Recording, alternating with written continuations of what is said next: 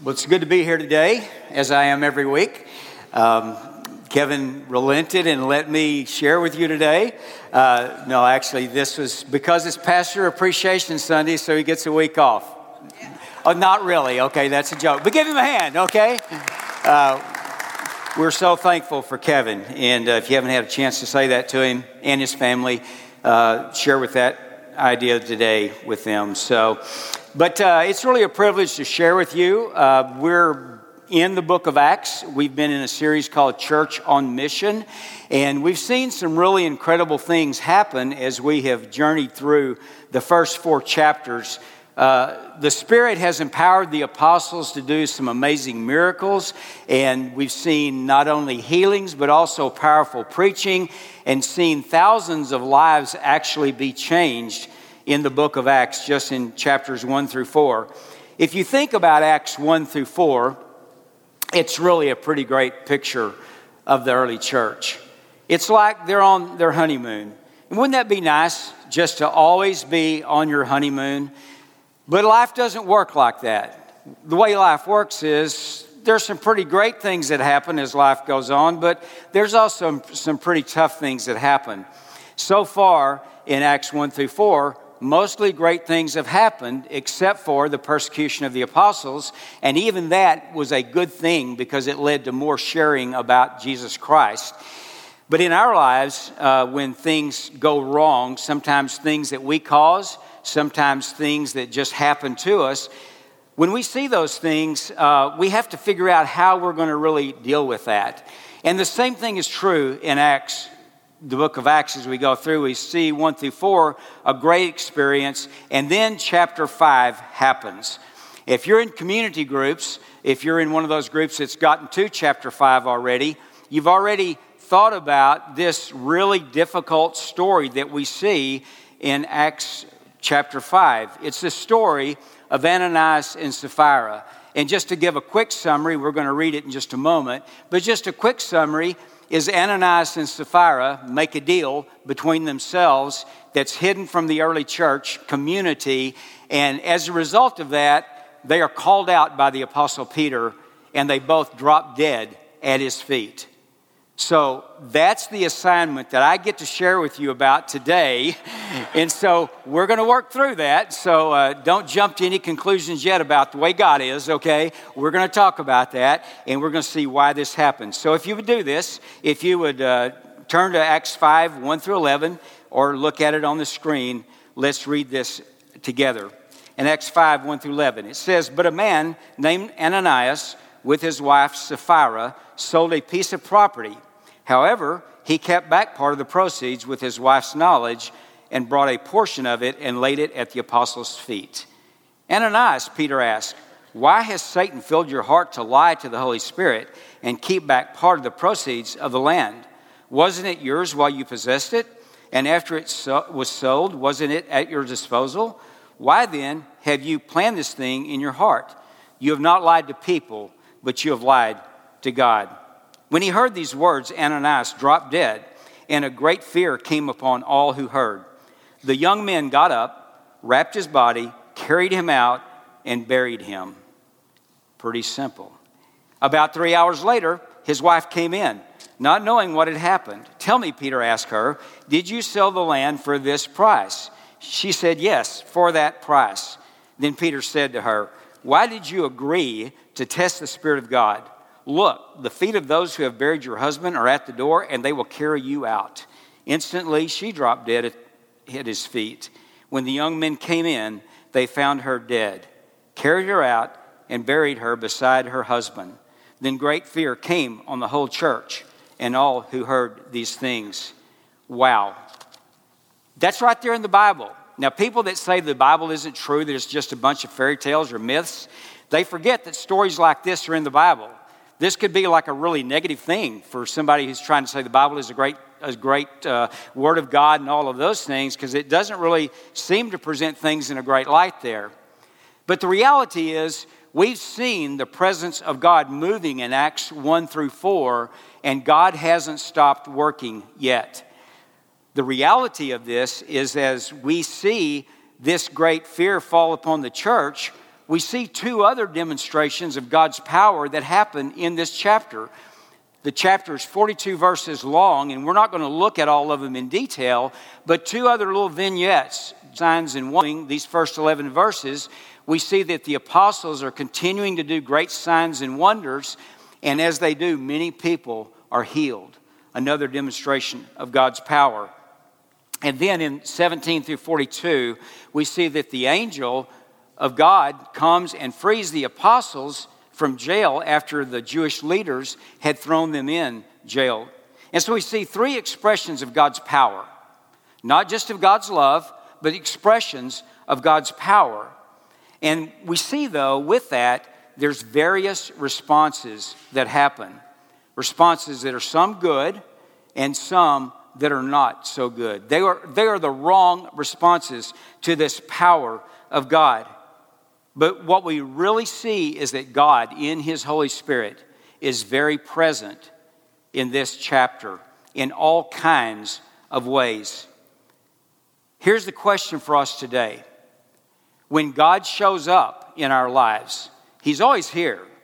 But when God shows up in our lives, how do we respond?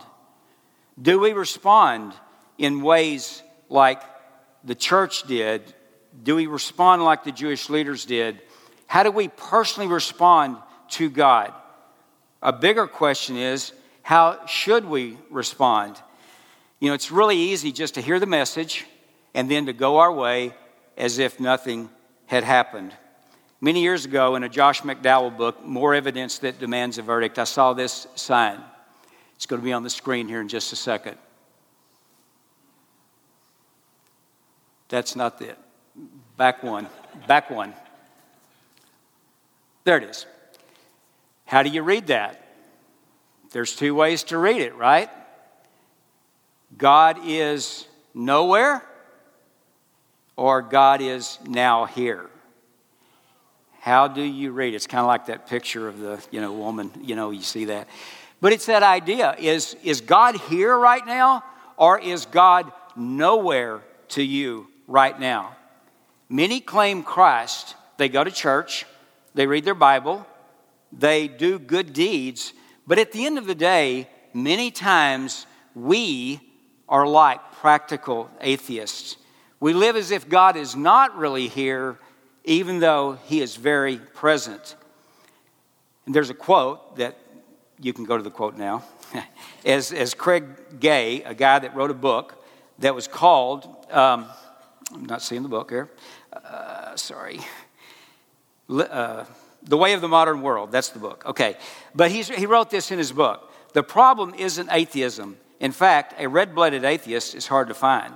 The problem, he said, is practical atheism. It's not that people do not believe in God, it's that they live as if God is largely irrelevant. That's what secularism does to us. It doesn't disprove our faith, it dismisses it. It makes faith an issue of personal, private belief, disconnected from the outside world. Now, we sing the song Waymaker often here in the church. And Waymaker says, even when you don't see it, He's working. Even when you don't feel it, He's working. Sometimes God becomes like wallpaper to us. He's there, but we just never notice. At other times, God is like the sun. When you get out in the sun on a hot day, in hot's relative term, we feel like it's hot now in the middle of the day. It was really hot two months ago. But when we get out there in the sun, we feel the sun, right? And sometimes we wait for God to show up like that in our lives before we acknowledge His presence. But I want us to think today what it really means to live in the presence of God. The right way to respond to the presence of God I believe, is this it's in wholehearted submission to Him. God is always present. We worship God in every single activity of our lives. We either worship us as God or something else as God, or we worship the one true God by everything that we do. But when we respond to the presence of God in wholehearted submission to Him, I think in this passage in chapter 5, there are basically three things that should characterize our lives. The first thing is this first of all, when we live in God's presence, when we are aware of His presence, we should respect and fear God. Now, that's what we see at the beginning of chapter 5. None of us would disagree that Ananias and Sapphira should have respected and feared God. They should have responded in a different way because God was there. And we're going to see why it made such a difference to God and why He did uh, respond to them in the way that He did. But we also see in verses 12 through 16 that the people there, as the apostles are continuing to do signs and wonders, that they also respond in a different way. The reality is this is that we should respect and fear God when we are wholeheartedly submitted to Him. But the question is, what does that mean? Because so many of us have been wounded by this God that we feel like is very harsh and we don't understand why God will allow certain things to happen. And so instead of fearing God in the right way, which would be a healthy respect for God, we fear God as someone who is always out to get us. Kind of like the celestial policeman, you know, or the judge with the gavel, ready to bring down the judgment. That's how we see God. Well, we see a couple of things in these two instances we see an unhealthy approach to God, which is not just what I was speaking about. There's another unhealthy approach to fearing God, which is this it's not fearing God enough. It's easy to overlook that. We say today we talk a lot about the love of God, as we should, but it's easy to overlook the fact that there is an appropriate amount of fear of God that we should have. Ananias and Sapphira is an illustration of this when they fall to their feet dead because they have lied to the Holy Spirit. Now, the scary thing about this is that we could do that, right? That's what makes this so difficult. Is it didn't seem like what they did was all that bad. I mean, they made a deal that they would sell their land and give some of the proceeds to the church and keep the rest for themselves. As we know, the problem is is that they lied to the Holy Spirit by doing that. They really acted as if God was not there. Like they were just doing this in a human situation, but God had obviously shown up there. The backstory of this is that the early church was very generous. As Kevin shared with us last week from Acts 4, at the end of the chapter, Barnabas, who's called the son of encouragement, Barnabas was a very generous man, as it seemed almost everyone else was in the church. He sold land and gave the proceeds to the apostles, no strings attached, because there were needs in the early church. Probably other people did that. Probably he got a little recognition for that. We don't know for sure. But what we do know is this is that it was a stark contrast to what Ananias and Sapphira did. What Ananias and Sapphira did was they kept some of it back for themselves because they were greedy for that money that they kept back. You know, Peter said, while you had it, you didn't have to decide you're going to give it all to the church. You could have just said you're going to give some of it and let us know that. But you tried to do it in a way that was underhanded, and it illustrated the greed that they had, as it often does for us. This is not a sermon on giving, so we're not going to go there. But you can make the application. God wants us to give from a generous heart. He doesn't want us to give partial giving so that we can act like we did something really great. He wants us to give out of the generosity of our heart because of the generosity of His heart. It says in 2 Corinthians 9 6 and 7 that we who sow sparingly will also reap sparingly. If we sow bountifully, we will reap bountifully. Let each one give as he has purposed in his own heart, not grudgingly or of compulsion, because God loves a cheerful a hilarious, which is the word, giver. God loves a cheerful giver. This is what he wanted Ananias and Sapphira to do. But their problem was they had this God called greed, which Colossians 3 5 tells us is really just idolatry.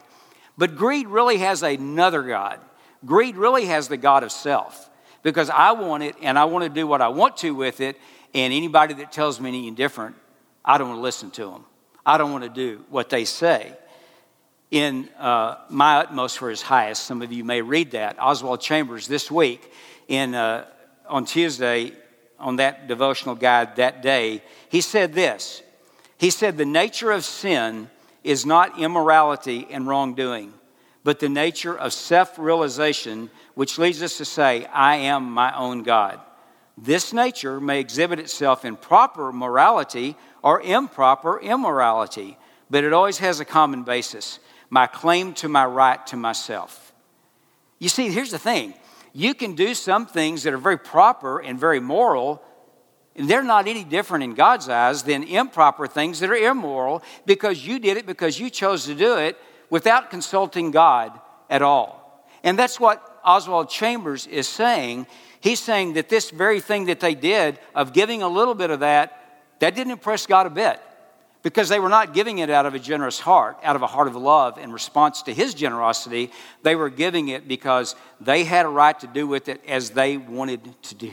Excuse me, to do with it. And so, this is what we have to understand today. We have to understand that when we get God's blessings, God gives them as pass through blessings. They're not blessings that are terminal with us.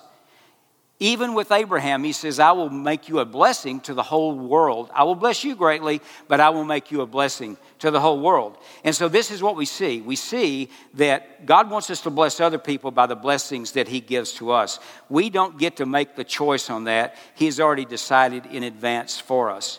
We just need to go along with what he says. But also, this story about Ananias and Sapphira also contrasts the transparency of the early church with the hypocrisy of Ananias and Sapphira. I really don't see the greed as as big a deal as their hypocrisy. You know, people always say, you know, I'd go to church if it wasn't for the hypocrites there, right? Raise your hand. no, don't do that. Yeah. hey, we are hypocrites. That's the way it works. But you know, hypocrites are everywhere. But the reality is, God hates hypocrisy even more than we hate hypocrisy. One of the reasons is for that very reason, because it hurts his church. People on the outside look at it and they say, there's all kinds of people in there that look good Monday through Saturday, and on Sunday, they, uh, they look bad on Monday through Saturday, but on Sunday, they look great. I was raised in a Southern Baptist church, so I can testify to that, okay? Uh, and I'm not putting down the Southern Baptist church, but I'm just saying this is the way people are. We want people to think everything's great, but the reality is that things aren't always that great. But God hates that. And so, as a result of their hypocrisy, it cost them their lives. But here's what it was it wasn't just this character trait called hypocrisy. Peter called out exactly what it was it was lying to the Holy Spirit. When I pose as someone that I'm not in order to get God's others' approval and ultimately thinking I can get God's approval, we might fake out people, but we won't fake out God. God knows what's going on. And so God said to Peter, That's not okay. And Peter called it out, and they dropped dead at his feet. You see, God saw this as an insult to his spirit. It was an insult to the Holy Spirit. They lied to him, and God will not allow the Spirit of grace to be insulted like that. Jesus himself said that blasphemy or speaking against the Holy Spirit was the only unforgivable sin when the Spirit of God speaks to our heart and we reject that. So God hates those kinds of things. God also hates the injustice and abuse that hypocrisy causes. When we are around hypocrites, we actually feel like we're being manipulated once we discover who they are. There's been a lot of celebrity pastors and ministry leaders over the last few years that have been called out. It's become obvious that they were not living the life that they portrayed on the outside. And what this has done, this has abused and manipulated and taken advantage of a lot of people. And close to that, and many of you, I'm sure, in this room have experienced this, is that hypocrisy destroys the unity of the church as, as well. In other words, when I am around hypocrites in the church and I discover that you're not who I thought you were, then it hurts my trust of everyone in the church. If you have had someone that you were very close to in ministry, and then suddenly they did something that was really wrong, okay? And it, you realize they've been doing this for a while, then suddenly you're like, well, I wonder what that person that I think so much of right now, I wonder what they're doing. And I wonder what that person in my community group that I feel like has been really honest and talked about how their life is going, I wonder how they are really doing. And so you start really mistrusting people kind of in a wholesale fashion. This is what a lot of people do. People decide that people aren't trustworthy, therefore, they're not going to trust people, and they isolate and they try to do life on their own. That doesn't work.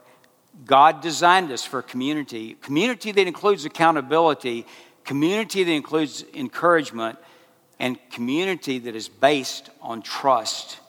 I encourage you to be in a community group so you can have that kind of trust and transparency. But make no mistake, we are all susceptible to what Ananias and Sapphira did. We are all susceptible to wanting to get the good part without going through the journey to get there. They should have given it all, or they should have given none, or they should have said what they did. They shouldn't have done it in a way that made people think they were someone that they were not. So their, their response to the fear of God was an unhealthy response in this way. It was unhealthy because they didn't fear God enough. They didn't really think God would notice or that God would care. Ultimately, it was a lack of understanding of God's character. Because God is holy, He has to respond to things like that. Now, we don't know where the limit is. We don't know why God responds this way at this time versus other times. But I know from my own personal experience that there have been things in my life that I didn't think were that big a deal, and they got a pretty good consequence from God. And other times it seemed like, you know, I should have had something happen to me. And nothing happened, right? We don't know. But what we do know is this is that God is holy and God will respond to that. And so we do need to fear God in an appropriate way. For example, if we don't fear God and his wrath, if we don't know Jesus, then we're making a mistake. One of the songs that we sang said, when you have Jesus in your life and he has paid the price of your sins, you no longer need to fear that wrath of God. John 3:36 said it like this, "He who has the Son has life. He who does not have the Son does not have life, but the wrath of God abides on him." Sometimes we want to leave that out today. Well, God's never like that. No, God is like that because God has character. When someone violates your character, you deal with it. When you violate God's character, He deals with it. But here's the good news that's the bad news. Here's the good news because Jesus has paid the price, we don't have to experience the consequences of God's wrath. God actually made a solution for us where we don't have to live under that kind of wrath.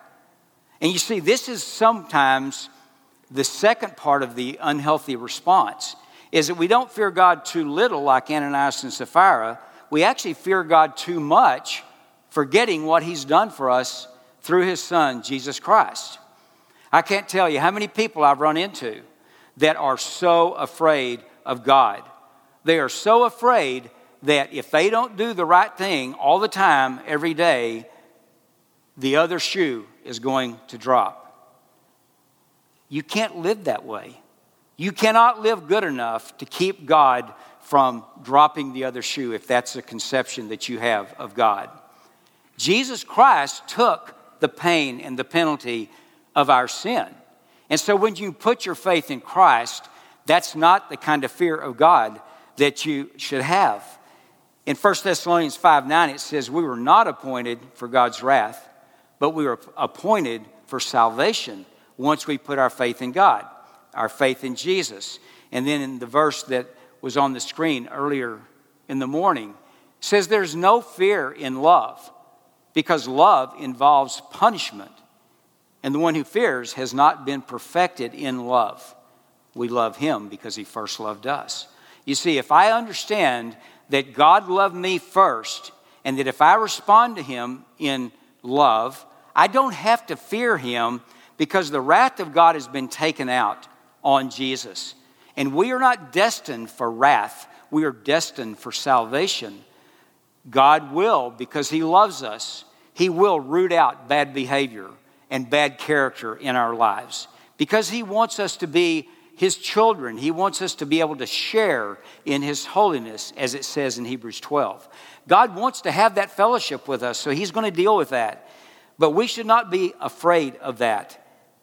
What we should do is believe in Him and take the healthy approach of knowing that His love will take care of those things and that He has us on the path, and that as He continues to work in our life and grow us up into who He wants us to be, that He will never allow anything to be so great in our lives that it will destroy us as long as we continue to walk with Him. Now, the healthy approach to the fear of God, along with that, is what we see in verses 14 through 16 it says in, in 14 through 6, uh, 14 through 16, believers were added to the Lord in increasing numbers, multitudes of both men and women.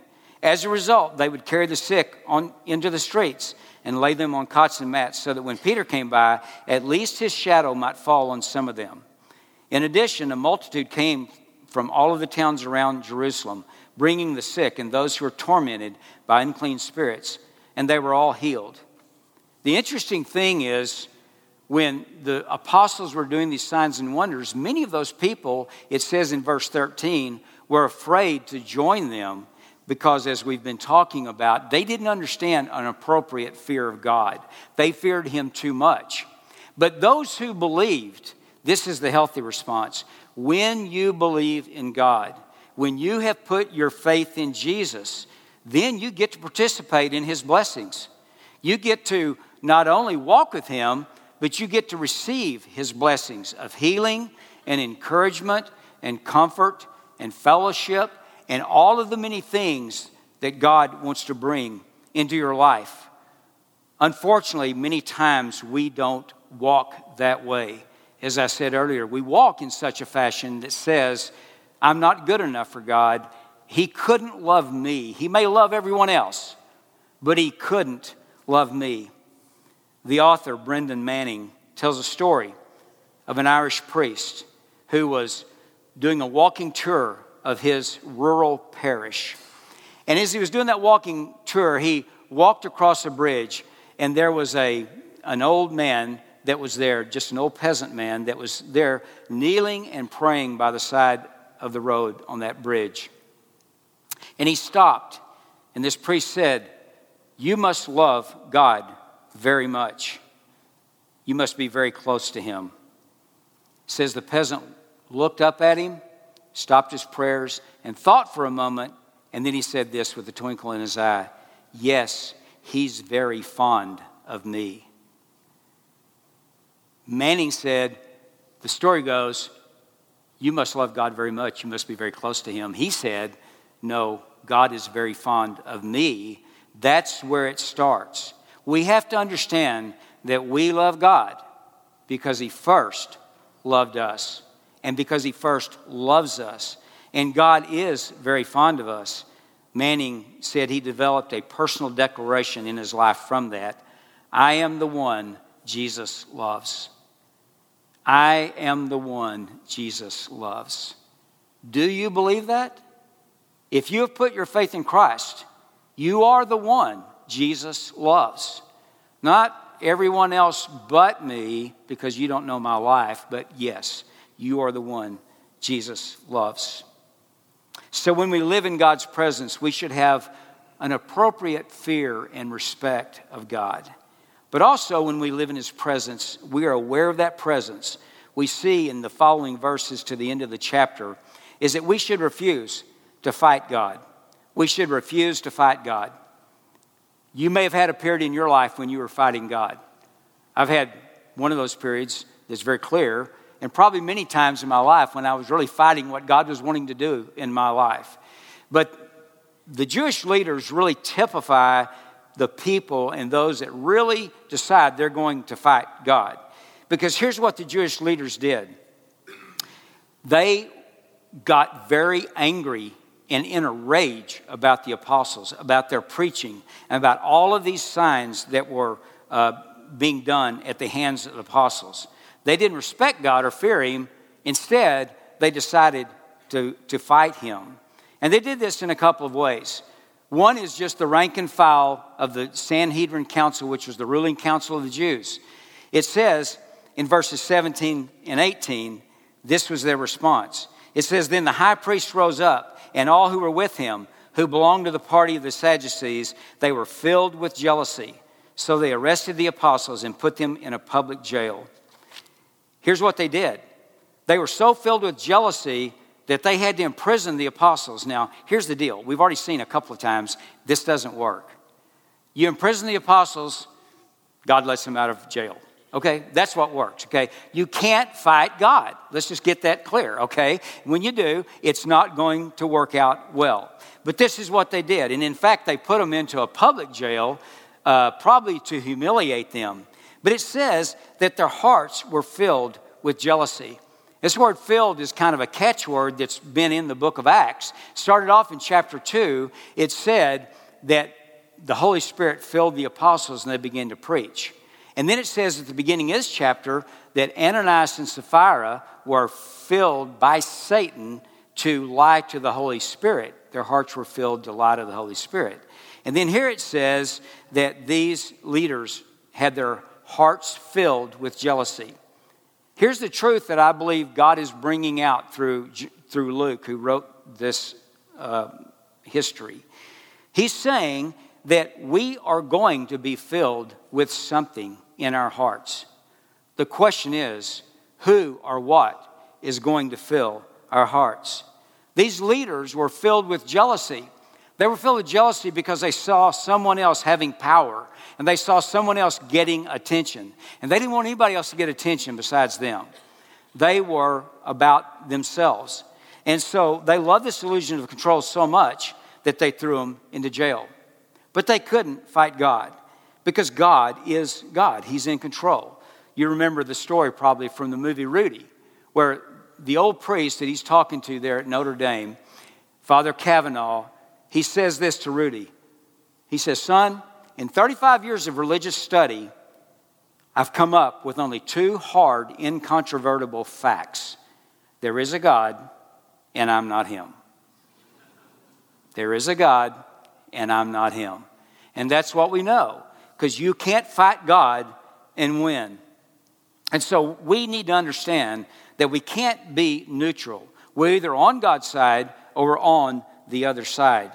And this story really is a funny story as you read along in the chapter 5 in the second half of it. It's really a funny story because God, when they were thrown into prison, God sent an angel to release them, and He released them so quietly that the guards didn't even know that they were gone.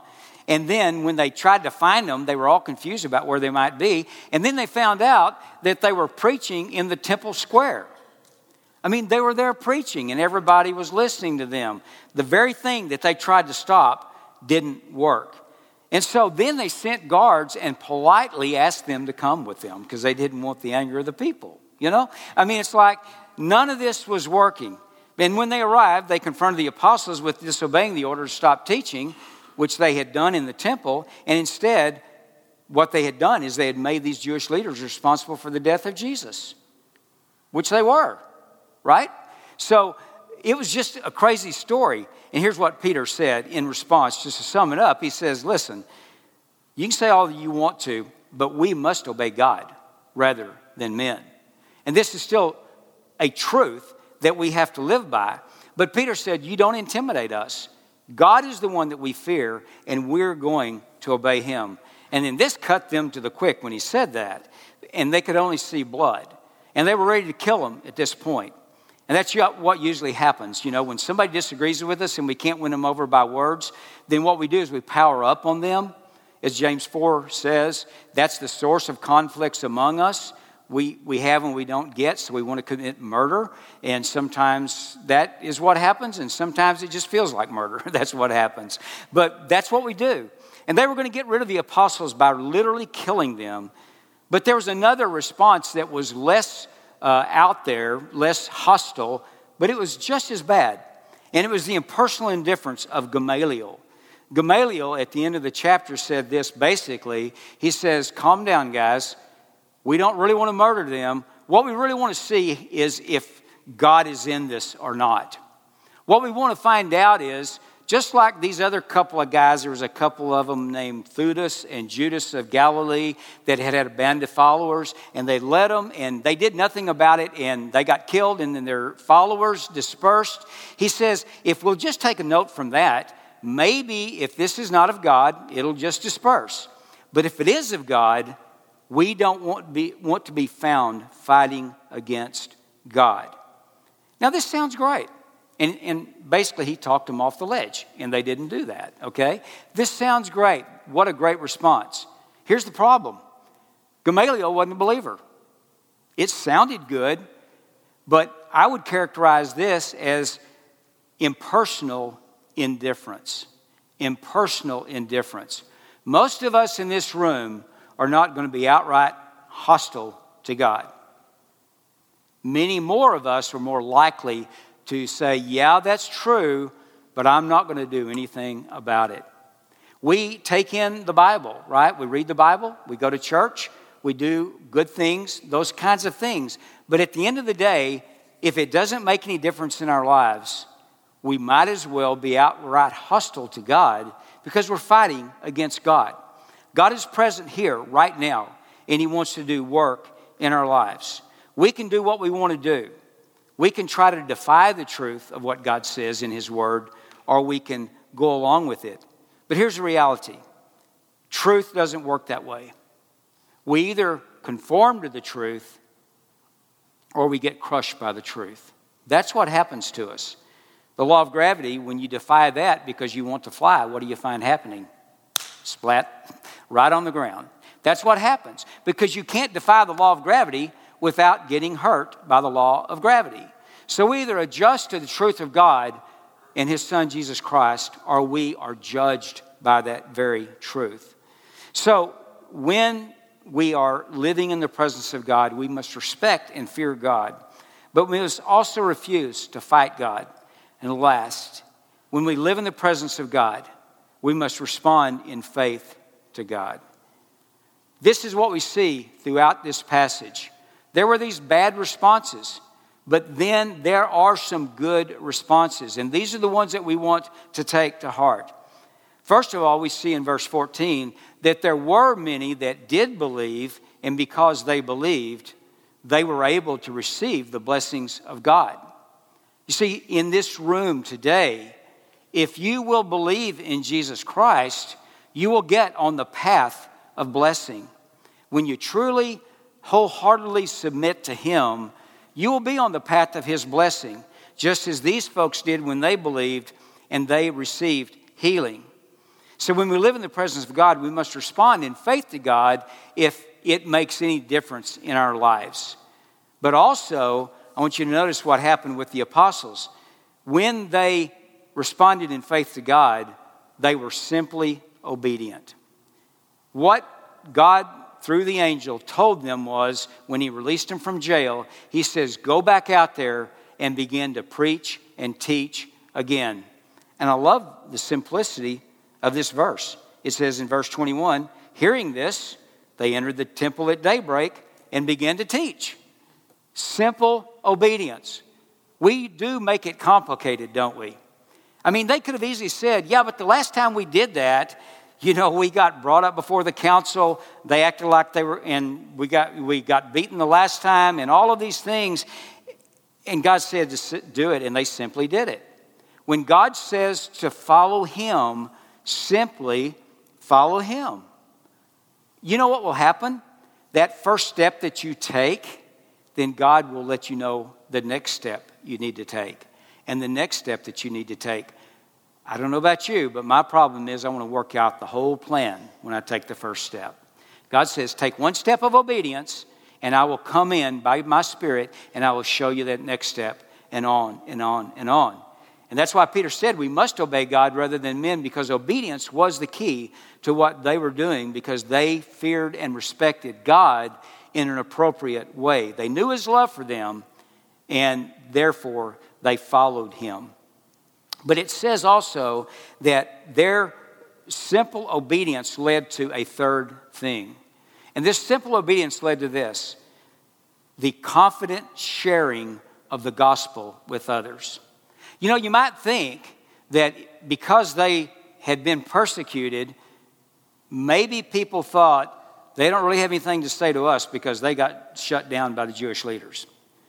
But because they went back out there and began to share, then they were brought back up before the council and they said, Quit sharing that stuff. We told you not to share that. And they said, We have to obey God rather than men. Then what they did, the Jewish leaders took them, they flogged them, they beat them, and then they sent them out.